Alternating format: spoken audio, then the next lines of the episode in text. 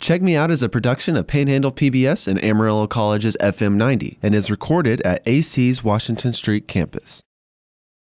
Conan didn't have friends.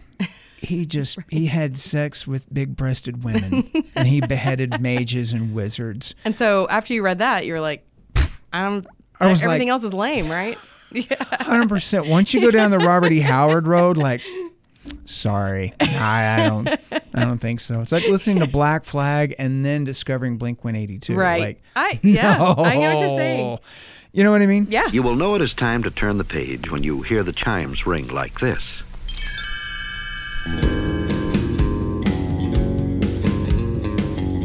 Welcome to Check Me Out, a podcast for book lovers. I'm Amy Hart. This episode, we're going off the page with Donovan Blair. Or do you like to be called Donnie?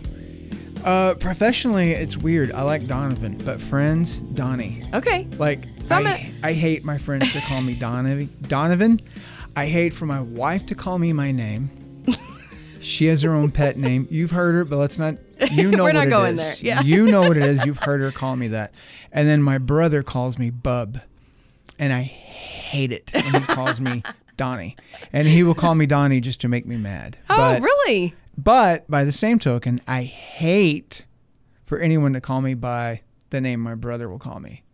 Wow. I got a lot of rules. Yeah, you got a lot of rules, and we'll get into some of those rules here Works in just a minute. Get in so, so Donovan Blair, or Donnie as I call you, Works. Uh, you reside here in Amarillo, Texas, I do. with your wife Shelly, I do. who I know and love. Yes, uh, you are a black belt in Taekwondo, I am. and you're recognized by the World Taekwondo Federation. I am with Master Inseon Kim Wow. from Kim's, uh, yeah, Taekwondo. I And know. we're going to talk about all of that because that's the basis for your book, Yes. which we're going to be talking about. You are also the basis for the Toadies.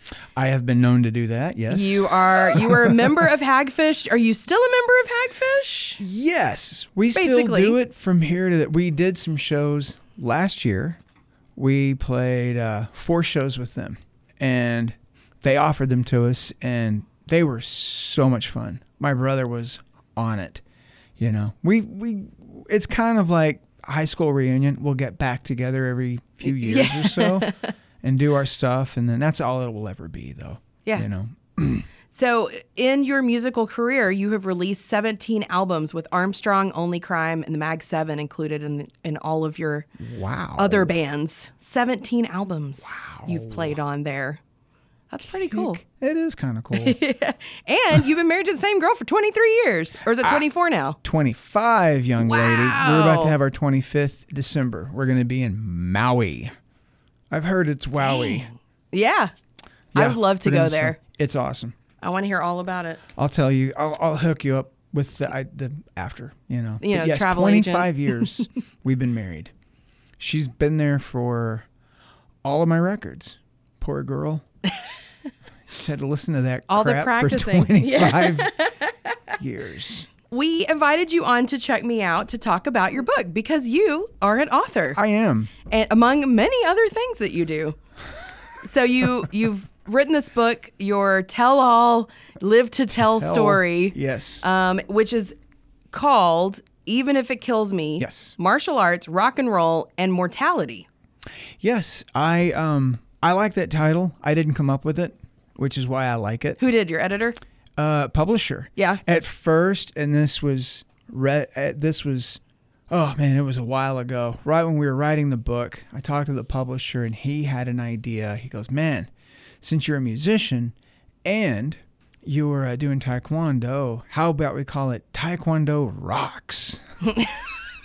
and all I could see was like after school special or something. And all And you I- said was hard pass. Well, I wrestled with it. Did you? I had no hand. Yeah. What could I do? Like, nah. I mean, yeah, I probably could have, and he'd have gone, "Ah, yeah, you're right. That's stupid." But I didn't know.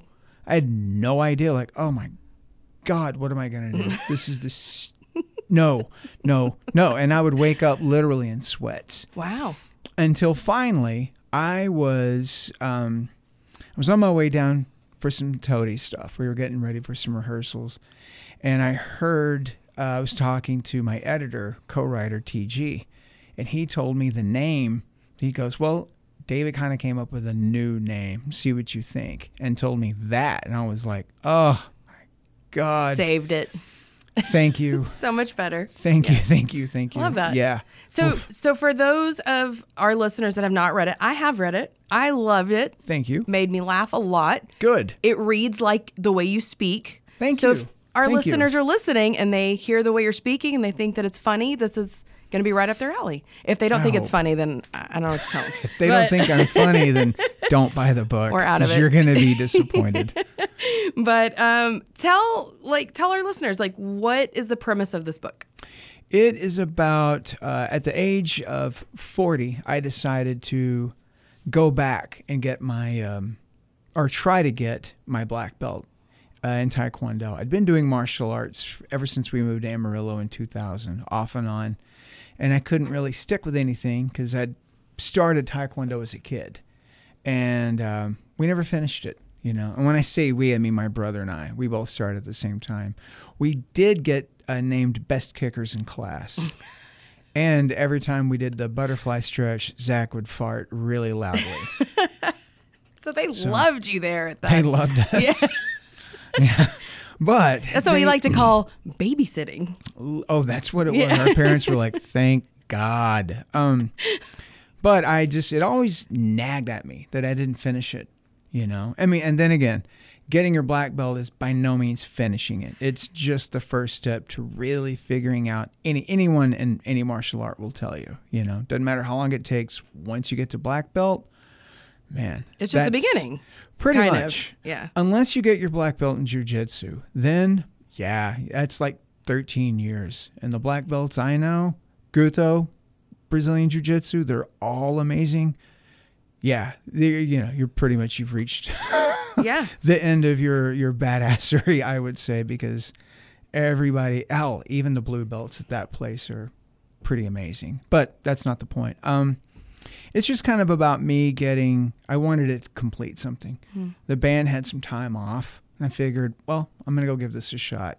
And the first night of the first class, when I went back, I said to myself, and I did talk to myself out loud. No, I didn't. But I just kind of thought I should like. write this down. You never know what's going to happen. And then after a while, I kind of just started.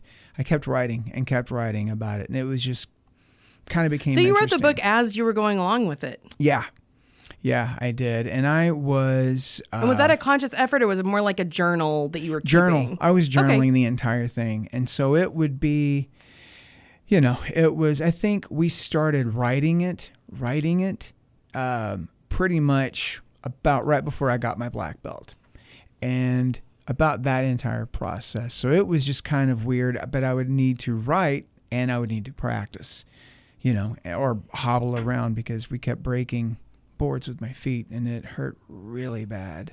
But I was gonna say you talk about uh, you talk about in the book yeah. the the toll that it took on your body.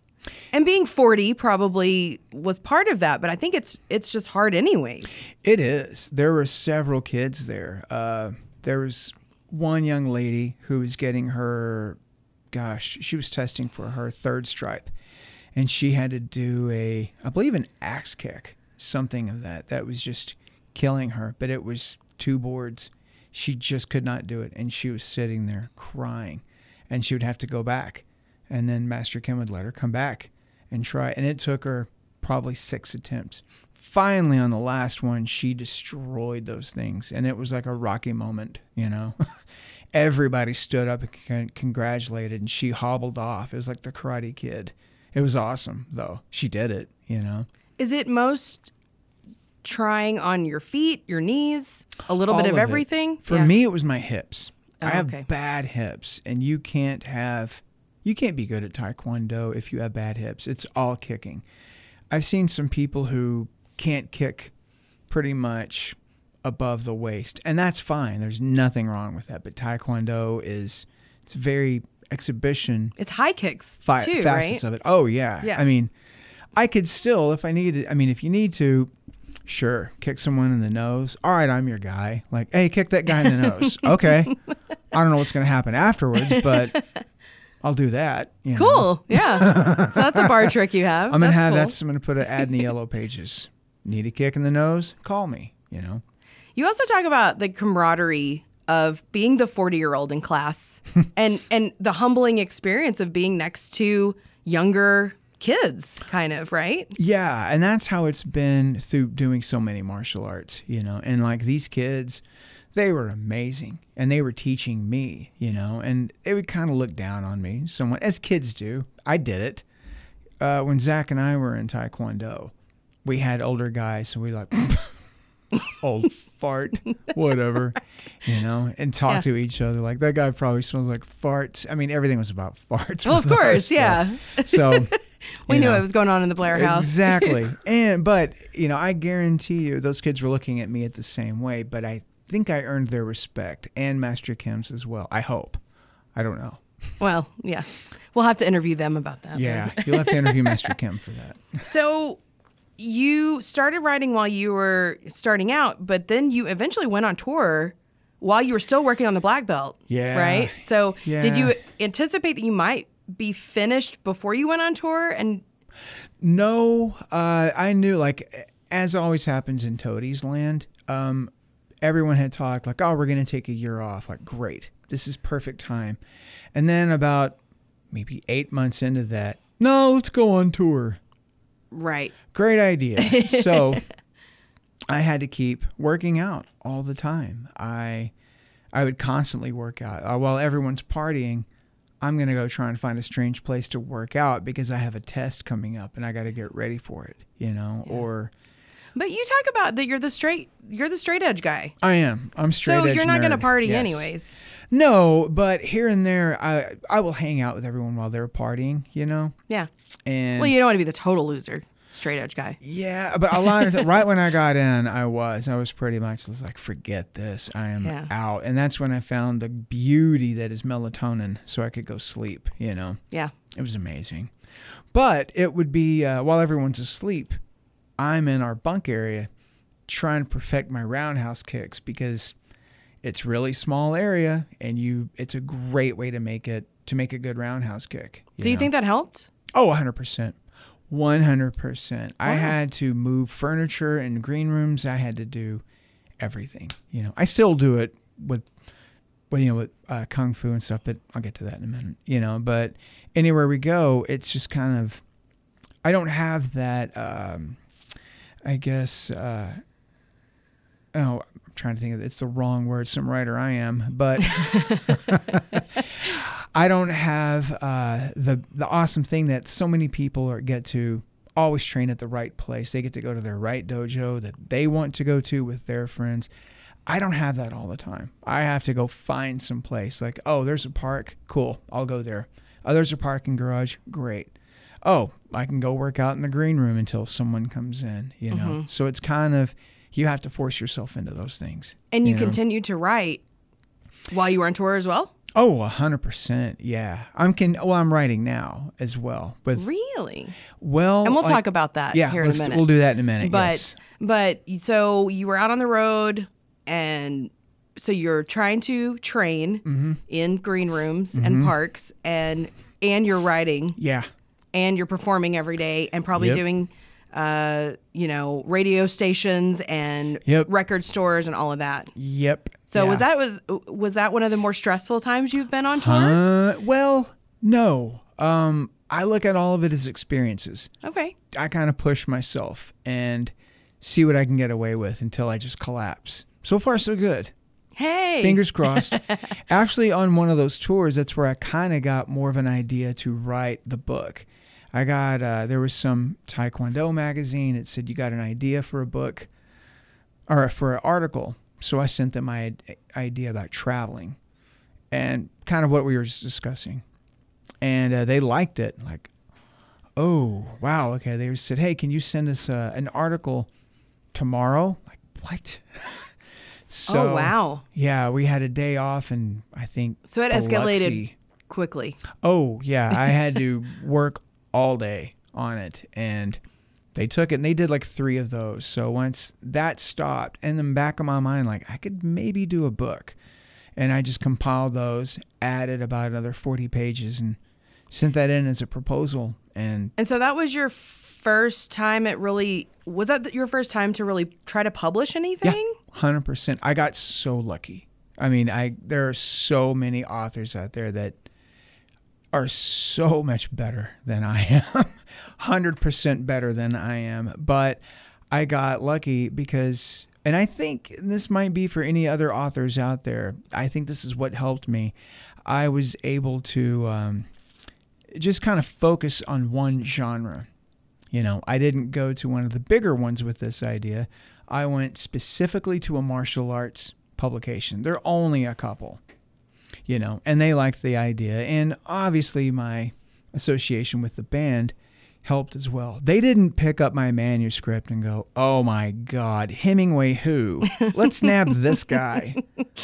You know, that it didn't happen. I mean, in the first drafts that we had, they were okay. They were good, but TG had told me that once we got further into it and he started reading some more stuff, that opened up about my dad. That's when he kind of came to the point of, oh, now we have a book let's go into this. He kind of thought it would be whatever. Oh, I'm a bass player. I'm going to go kick some things. La di da. Got my black belt at the Yeah. end. And we try to make it way more than that. And so when it became hmm. more of a memoir of Yes. your somewhat. and and this is where the mortality Yes. aspect of the book comes in because your dad passed away at a pretty young age, right? 44. Yeah. So when you're 40 going to taekwondo classes, you're that's in your mind the oh, whole yeah. time. Of Yeah. course, because I mean, it's it's also like wow. When my dad was my age, he was busy working his tail off, and supporting us, and being a husband and a father, and I'm playing bass and going to taekwondo classes and screaming and trying to spar a ten year old and get around him. You know, just makes you So it rethink. puts things in perspective. Yeah. Yeah. but also about your health and your you know, taking care of yourself and working on your stress and making Yeah. sure you're eating your vegetables and drinking your water and all of those things. Oh yeah, it's what all of it is. Yeah. I don't want to do. I I know my dad couldn't help what happened to Mm-hmm. him. Neither could my mom. It was we didn't have a lot of money. They couldn't go to the doctors a lot, and you know they can spend a dollar fifty on a big pack of red meat, and she can feed four. You know, that's what she's gonna do. You know, they can't. They didn't have a lot of money for great nutritious foods, so it was just about that. I do have a different sense of that, and I just I don't want to put my wife through what my mom went through. No mm-hmm. one needs to go through that. Kids don't, husbands don't, wives don't, and they're going to anyway. But for anyone that's out there that has lost a parent or lost a you know a spouse, it it is hell. It sucks. Mm-hmm. It's not fun, and it you don't even feel it at that point. We didn't even really feel the grief because Well, you can't in in the moment. oh my god, But no. grief is, you I was know, 19. My brother was Yeah. 17. And at that point, and it grief was just, typically doesn't start coming around for 5 to 7 years after it happens, too. Well, it took a while for us as Yeah. well. It took because pretty much right after that, I, I went to college for just a little bit, and then we started Hagfish. And So you were continuing to keep yourself in that tunnel of I don't want to think about it, I don't want to deal with it, I don't because that's what no, we do, actually, right? we weren't. We we knew it was in our head, but like the night, um, the day my dad passed away, we had a gig. I I, I wrote about this in the yeah. book. We had a show at this place uh, down in in Dallas, Deep Ellum, um, and so after we we told my dad bye and he had passed, I was going to the phone to cancel this show, and my mom was like, "What are you doing?" Like, I gotta cancel, mom. Goes, no, your dad would be so mad. So we played it. It was a blur. I don't really remember it. I remember playing and going, "My dad is dead," and that hitting me yeah. and with that finality and we tried to be upbeat with everyone like you know what and i still believe that he was in so much suffering Yeah. it was better for him. It was better for everything because he wasn't suffering anymore but still with that finality of it of my dad is dead never going to see him again never going to hear him again you know? So that that takes a while for that to set in especially that right after that you know because we'd already started hagfish pretty much at about maybe a few months beforehand. And uh, we just started kind of going on an upward trajectory. We didn't really have much time to think about it. Yeah. It's the band we start touring we get signed i get married we put out our first record, and then from that, bam, Zach's in Rise Against, I'm in the Toadies. We still haven't really stopped, you know. Mm-hmm. So it's just kind of like you got to take time to go, oh, I got to process this, you know.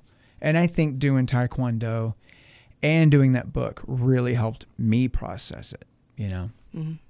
So my brother has his different problem. He's he gets to write. He writes a lot of songs as well and does it with other things. So we both have the different ways that we've been able to work through it, you know. But it's not one of those that ever stops. I don't think, you know.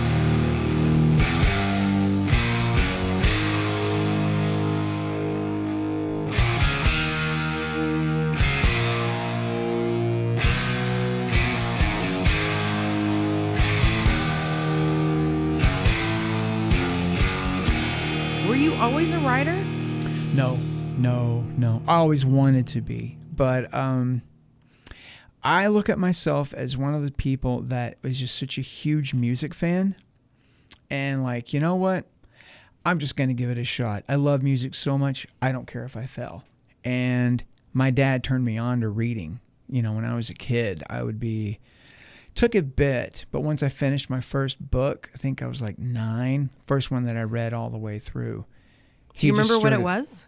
Oh gosh, I think it was a Madeleine L'Engle book I finished in school. One of the Wrinkle in Times. Uh huh. I think that it was one of those, and I just couldn't stop. And my dad would give me his action adventure books like Conan. That's why I can't watch um, any of the Lord of the Rings. They don't mean anything because they didn't want the sword. They were friends. Conan didn't have friends. He just he had sex with big-breasted women, and he beheaded mages and wizards. And so after you read that, you're like, I don't. I was everything like- else is lame, right? Yeah. Hundred percent. Once you go down the Robert E. Howard road, like, sorry, I, I don't, I don't think so. It's like listening to Black Flag and then discovering Blink One Eighty Two. Right. Like, I yeah. I get what you're saying. You know what I mean? Yeah. So it was. My dad would just turn me onto so much stuff. So I always wanted to write, but I would do the typical, oh, I have nothing to say. So I started with this. Like, well, kind of. This is a little bit interesting, and I'm a huge fan of Henry Miller and David Sedaris and those kind of guys that made the everyday mundane things that would just happen to you interesting. Mm-hmm. Not that I did that, but I trying to do that, trying to get better at that, you know.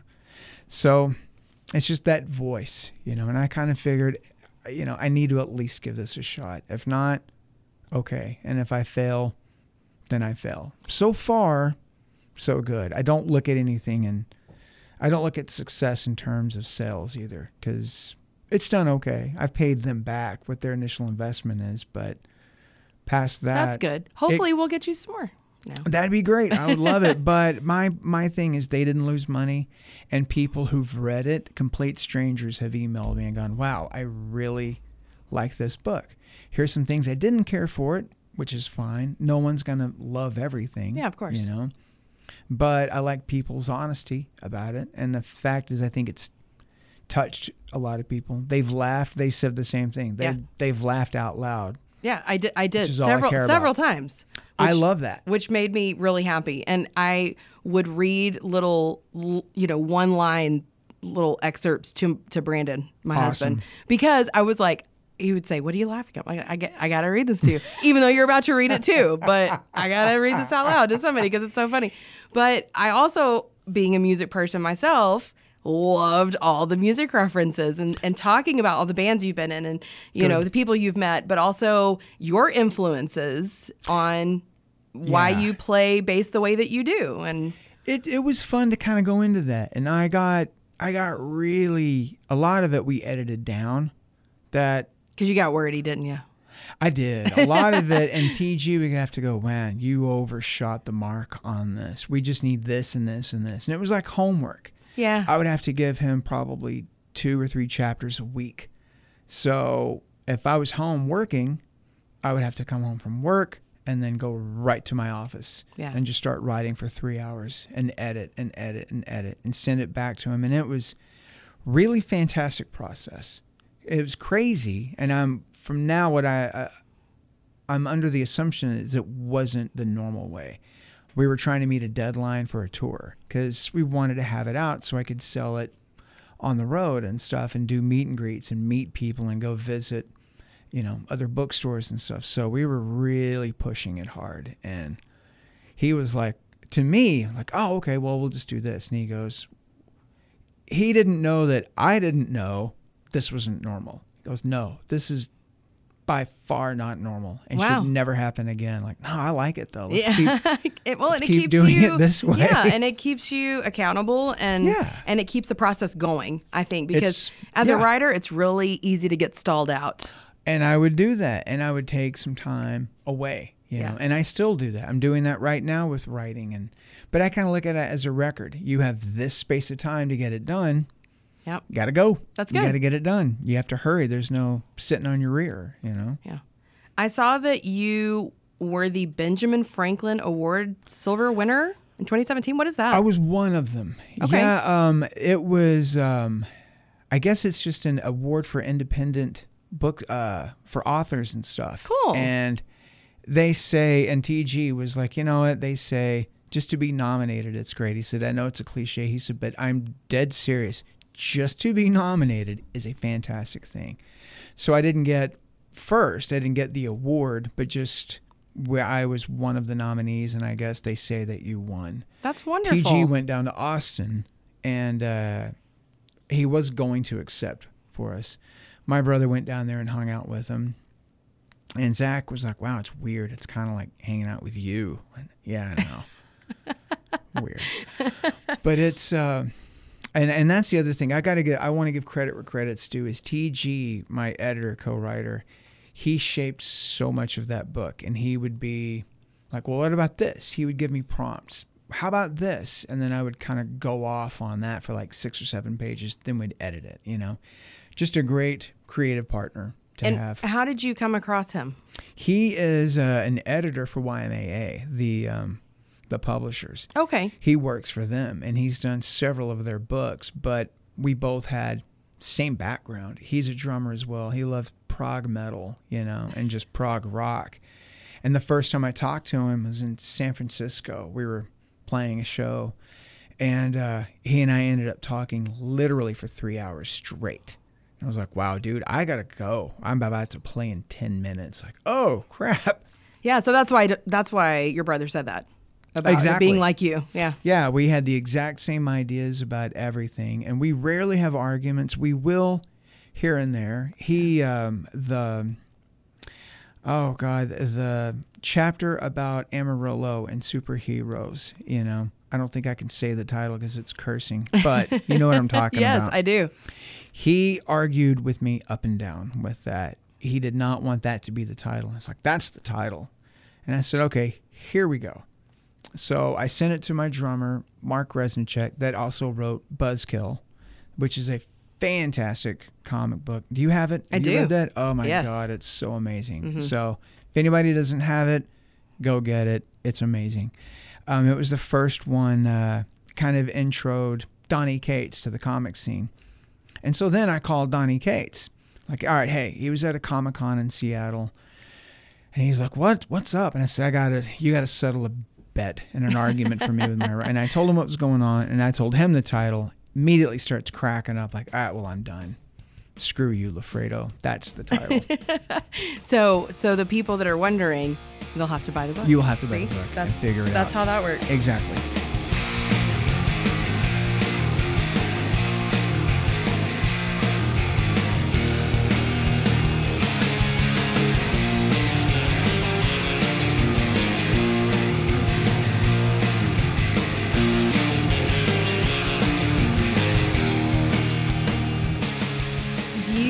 Any interesting writing quirks?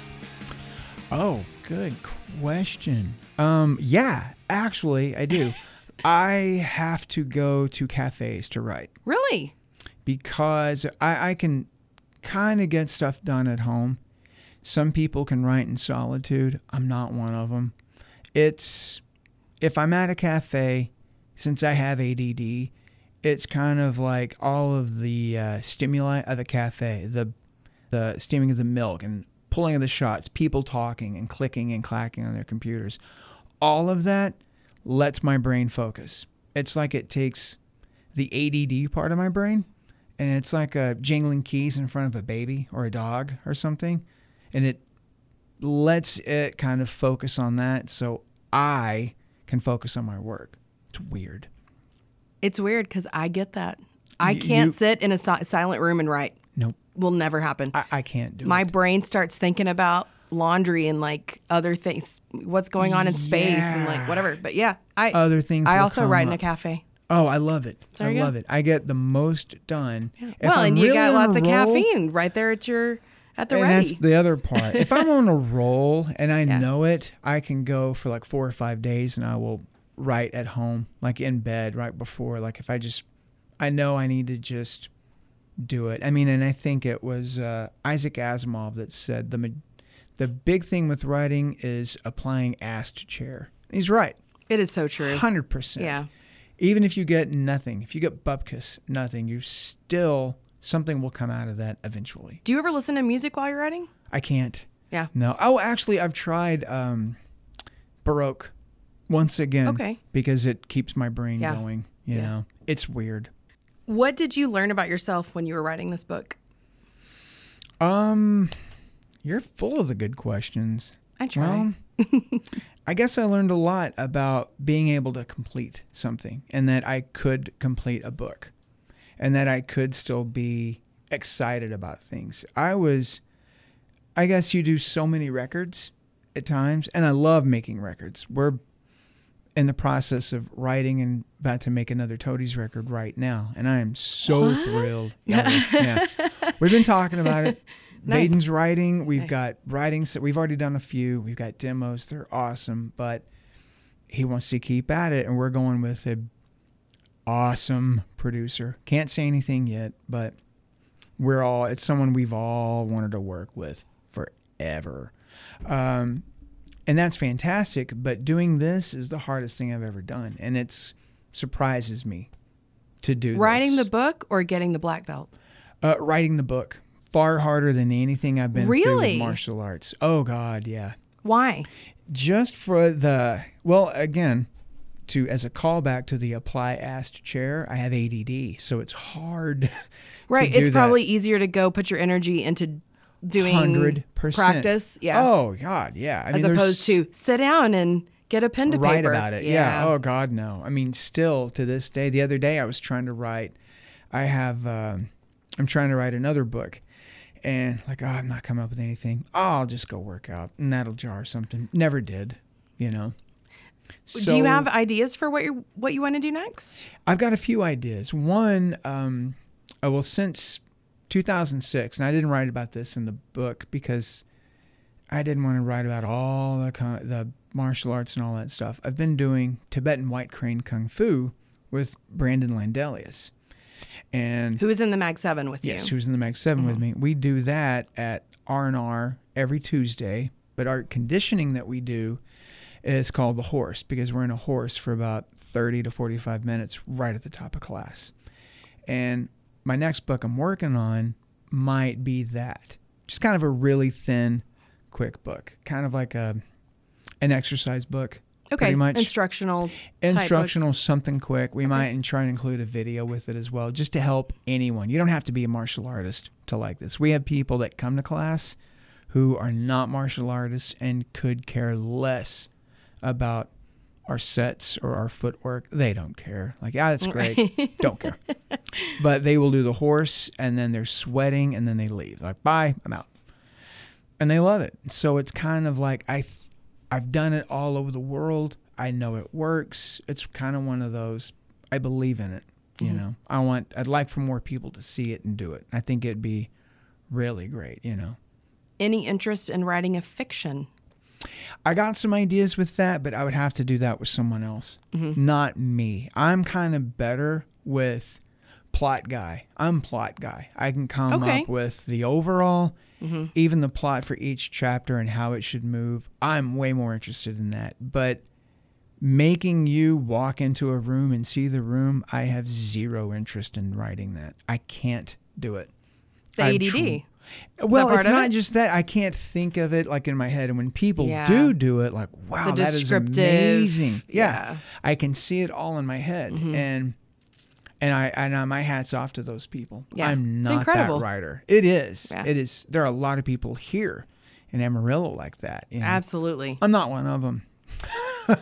Well, it's good you know that about yourself. though. Well, and that's one thing I did discover of what kind of writer I am, what kind of writer I want to be. yeah. And it's one of those things I'm juggling with all the time. I think after this, um, let's see, after this Kung Fu book, I'm going to do a book about my brother and I getting out of Sherman and kind of about hagfish. Is after the band broke up, that's kind of the end of the story to me. I don't really have an interest in telling everyone oh, about Armstrong or Only Crime or when Zach went to Gwar or then we did this and that. You can look on the internet for that. Yeah. You know, there's no story there. Not to me, there isn't. And talking about the toadies, that's not my story either. That's their story. I can't be the guy that talks about that. I get that. Yeah. You know.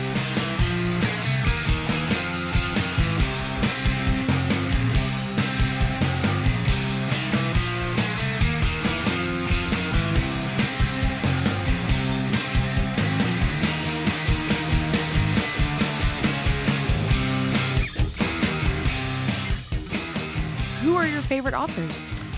I know you've mentioned you. you've mentioned a couple, but Um, what do you like to and do you read while you're out on the road? Is that do you get a lot of reading done while you're touring? all the time. My drummer Mark Reznicek and I, uh, when we're in really cool towns, we love like Portland. We call it Girls' Day, and we get up early. we go to coffee. We go record shopping. Little brunch. Li- I'm not lying. We Yeah. do brunch. we do. And we go to bookstores and Yeah. we'll go to Powell's and spend five hours there. That sounds like the most amazing day. I just It want to come up there with y'all, Day. Oh, it's Go it's amazing. bookstoring and We know exactly where we're going. Like Cool. girls' day tomorrow. Yeah, of course. Eight o'clock sharp. Done. And then we're up and we're gone. And it's fun. And it's we have a great time. And uh, we just collect books. I love pretty much anything David Sedaris has Mm-hmm. written. He is. If you think about what he has written, the actual, just I guess the experiences that he's had, they're boring they're just boring. I'm sorry, they are. But the way he describes them makes you laugh out loud. It can make you cry. He's just I think he's one of the best writers we have, you know. Um I just try to read so much different stuff to get inspired. Yeah. I love Henry Miller. I used to be in a huge Henry Miller kick, but then I kind of got out of it. That's kind of what kick started a lot of this stuff. Obviously, there's a few choice Hemingways, and I think my favorite book of all time is probably Catcher in the Rye, just because, you know. because it's that's kind of what you're doing. It's I'm not the woman that would typically read a book about taekwondo and laugh out loud at it. So it's you know taking what is something that I relate zero to but is also kind of boring to talk about when course. you really think about Yeah. going to practice every day and my foot hurts or whatever, you know. But you, you, yeah. Wait. So, Exactly. But you, you Thank translate that. it into a great way that Thank I you. laughed and I thought, man, like I don't ever want to do this, but I kind of want to do this. Like I kind of want to go to a taekwondo mm. class now, a little bit. I will hook you up. Yeah. So But I, I that's a huge Yeah. compliment. Yeah. Thank you. And that's the kind of readers, I mean, the writers I like. They're and they're few and far between. So many people want to be Hemingway or they want to get into the mass market publications or they want it. They don't write anything just for them. They don't care, you know. They're like, "Oh, well, I could do that, which would be great, but if I scale it back a little bit, I might be bigger." Well, you know, do you want to make money or do you want to make art? Which is completely fine. Not that I'm making art, but I stand behind every word, every chapter in that book. And I've gone back and forth with the publisher on a couple of other things that we need to do. And some of them I don't want to do, even though it might keep me in the publishing field, but I, I don't want to put out anything that's just kind of schlocky, you know? I get that. I I Can't do it. I can tell though that you wrote it with heart And it's interesting to to hear that you were writing as you went along. And I think that's what made it better. Good. Because Awesome. you were living in that moment every day. So you knew the pain that you were in and you knew the hardships that you were. It wasn't like you were recalling those memories. Because I think that would have felt differently. Oh yeah, hundred percent. I've I've got another one I had done. I looked back at my notes the other day about jujitsu. I did jujitsu for about a year and a half, and then figured out after a year and a half, I'm not any good at jujitsu. Some people are. I'm not one of them. But I trained at a fantastic school. You know, everyone there was amazing. But it's one of those, and, and kind of doing the book, it helps you with your self realizations. Like, oh, I know what I can do, what I can't do. So this was a sobering thought. Like, I can't do this. I am not good at this. I had written a lot about it. And I wanted to call the book. I mean, they call um, jujitsu is called the gentle art, you know, because you you don't really have to exert a lot of pressure. The people that are really good at it, they don't have to just sit there and manhandle you all over the place. The really good ones, like a lot of the guys I trained with here in Amarillo, they can put you on the ground with very simple ease. So that's why they call it the gentle art. I wanted to name my book "Gentle Art My Ass." You know, that's why I wanted to call it That's great. I love it. because it was not gentle to me. Yeah. You know, but again, and I, it was really hard on my body. So Yeah. I, you know, bad pun. I tapped out like, Ugh, I'm not Yeah. going to waste anyone's time rolling with me. no. So, for those, like, I don't know a lot of the differences between, I'm assuming jujitsu is more groundwork, yes. taekwondo is more kicking, hitting, punching, Yes. that kind of thing. where the MMA part comes in. Right. The mixed martial arts, because you can do all of all it. of it. Exactly. And but you can be more trained in either one, Mm-hmm. or you can be actual karate or actual, Sure. you know, and it's kind of if your timing's good, you're going to be good at anything. You know, there is, but all fights start standing up. So even like with jujitsu, there is a lot. It starts standing up, Mm-hmm. but they want to pull you down to the ground. That's their game. yeah. And my God, there I got choked out quite a few times, and it freaked out my friends And that did and, it. and your wife probably. Oh yeah, Yeah. yeah, I thought it was kind of don't tell her, hilarious. we like- kept rolling. They were like, "You want to quit?" Went, no, let's just keep going. But I scared the crap out of them. They were like, "Don't just tat next time." How about that, bro? Yeah, Yeah. Just going But- all the way. literally, it's a fantastic, fantastic art. Yeah. It's. Um, I had thought, unfortunately, that it was just a bunch of bruisers, and when I got in, it was full of some of the best people I've ever met in my life who are confident. They have nothing to prove to anyone. They just want to go there and they want you to attempt to strangle them. And then after that, they want to go get a beer, you know. And if you do strangle them, they're stoked. They congratulate you. like, man, you choked me out. That was amazing. How did you do that? You know, it's Wow. it's a fantastic culture and it's I miss it. It sucks to not be a part of it and I miss everyone at Gutho, you know, but kind of had to figure out what was right for me. And I never did. I wanted to get further into kung fu as well with Brandon and that's what we've been doing for a year now, you know. So, do you are you still practicing taekwondo and are you working on any belts or are, No. is that kind of No, I stopped that a focusing on the white ago. crane and- yeah, I Yeah. liked. I once I reached black belt, I was thinking of sticking in, but I also I've seen a few masters and grandmasters. I've seen videos. I've met other guys outside of town who can't kick above their waist. Mm-hmm. Could they annihilate me with other things? Most definitely. Of course they could. But to me, Taekwondo is kicking. Mm-hmm. And if my hips were killing me, it was just about, I didn't want to be one of those a guys. matter of time probably? Exactly. And I don't want to be one of those older guys with a black belt and six stripes on it who And a walker. Exactly. Yeah. I can't do that. Yeah. You know, that's the same way with jujitsu. My body was killing me. I screwed up my knees. I screwed up my back. I was always hurt in it. Mm-hmm. and with this, I felt felt my body healing more with kung fu. That's just me, you know. So I'm sure some people are going to hear this and go, "That guy's a clown and a wuss," you know. But I know my body how it needs to work and things and my brain and it works better with this. This I understand. It's kind of like, oh, I'm home. Even with Taekwondo, a lot of it I didn't understand. Like I don't understand why we're doing that. That doesn't make sense. Whereas with this, it's all logical, you know. But that's just me, my point, you know.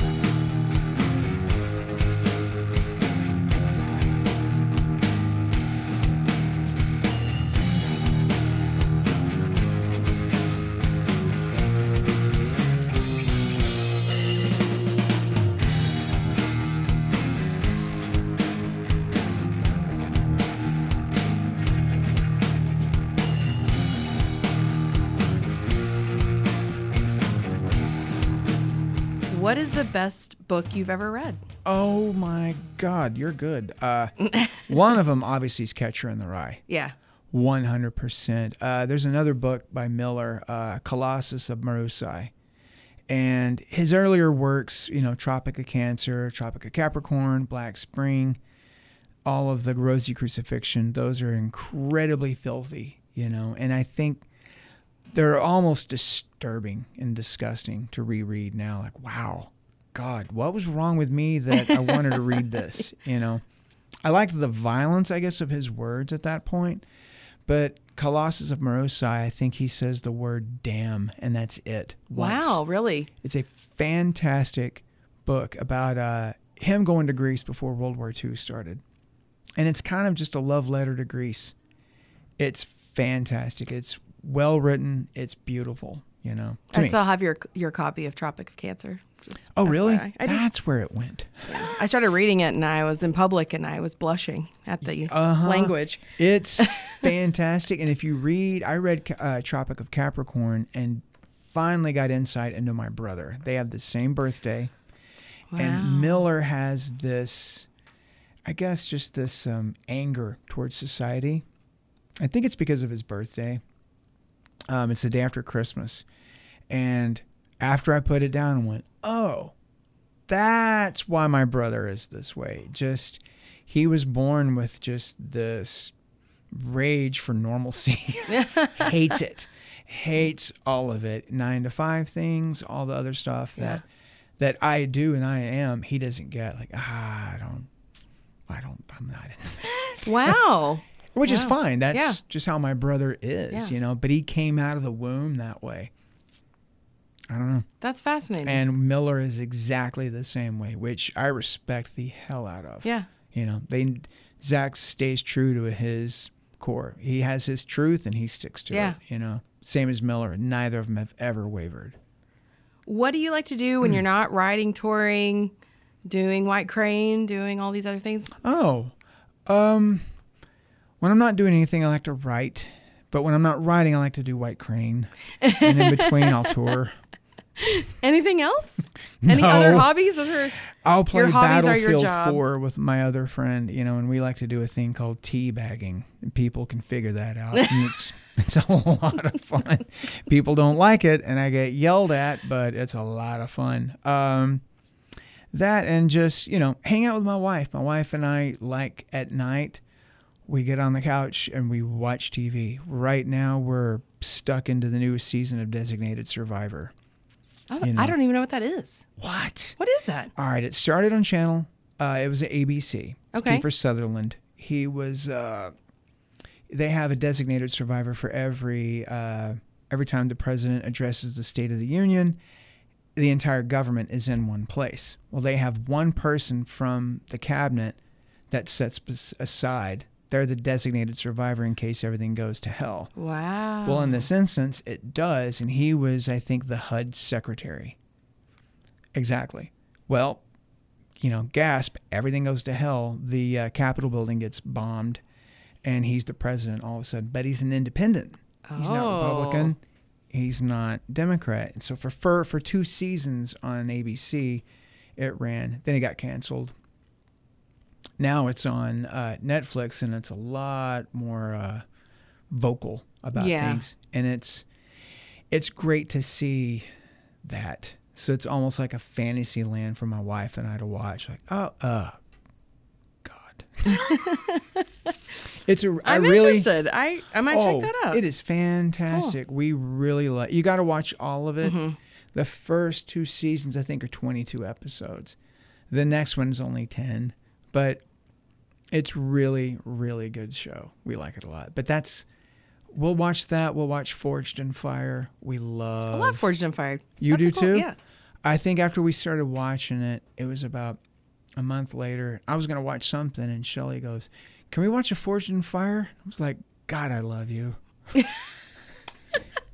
you, are my favorite human being. I just make my husband watch Drag Race. Poor guy. So. yeah, Oh, my brother is addicted to Oh, Drag good. Race. So, well, Brandon Oh. loves it too. I, I say that I force him to, but he is so addicted. it's just pure comedy. It's amazing. It's really what it is. Zach's wife, for his birthday last year, hired a drag troupe to have a drag show at their house. and he was That's They amazing. go, there are two, uh, who are the queens that um, had their own show on Vice? That is Trixie and Katya. yes. I am the biggest Trixie Mattel fan. Are you holding on?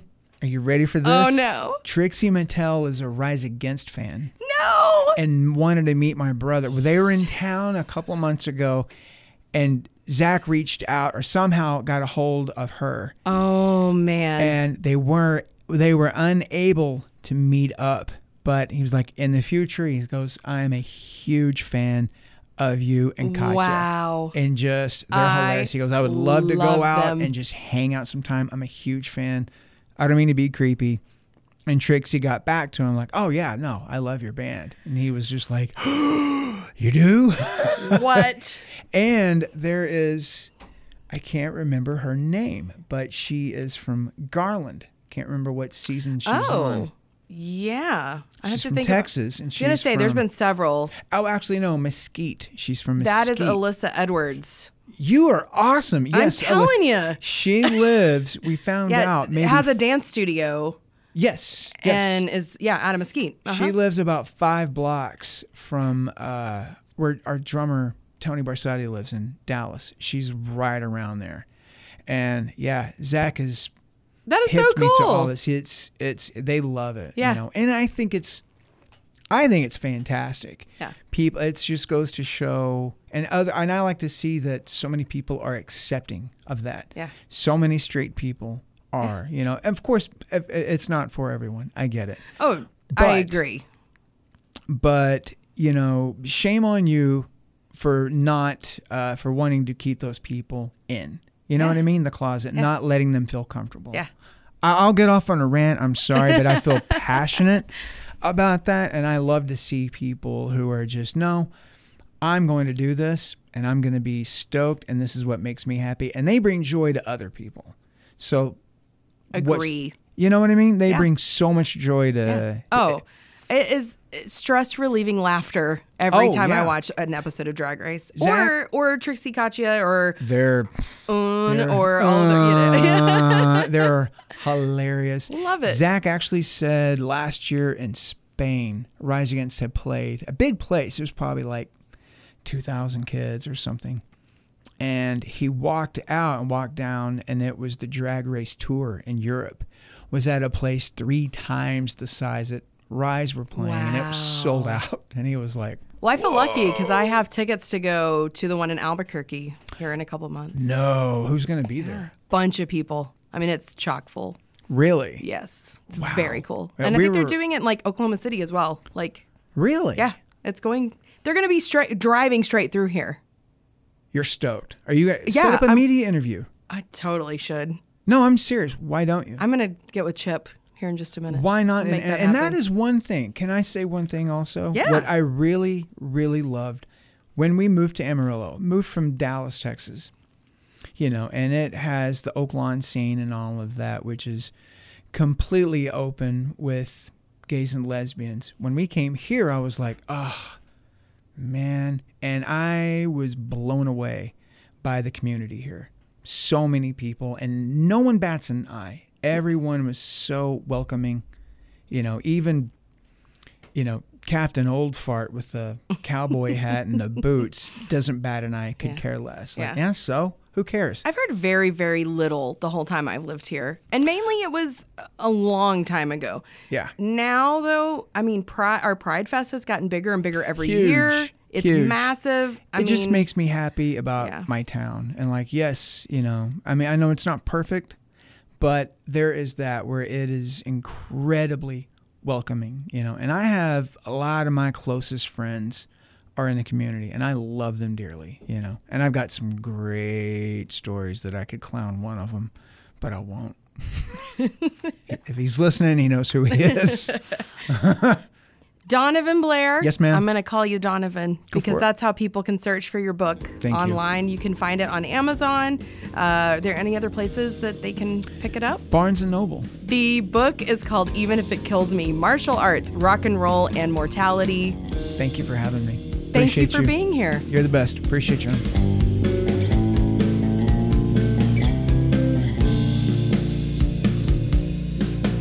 Check Me Out is recorded in the FM 90 studios on the Washington Street campus of Amarillo College. Special thanks to Scotty Vanderford, Colin Lutz, and Stevie Brashears who designed our really cool logo. Also, a huge thanks to the Mag 7 for providing all of our music. Make sure you hit subscribe wherever you may be listening.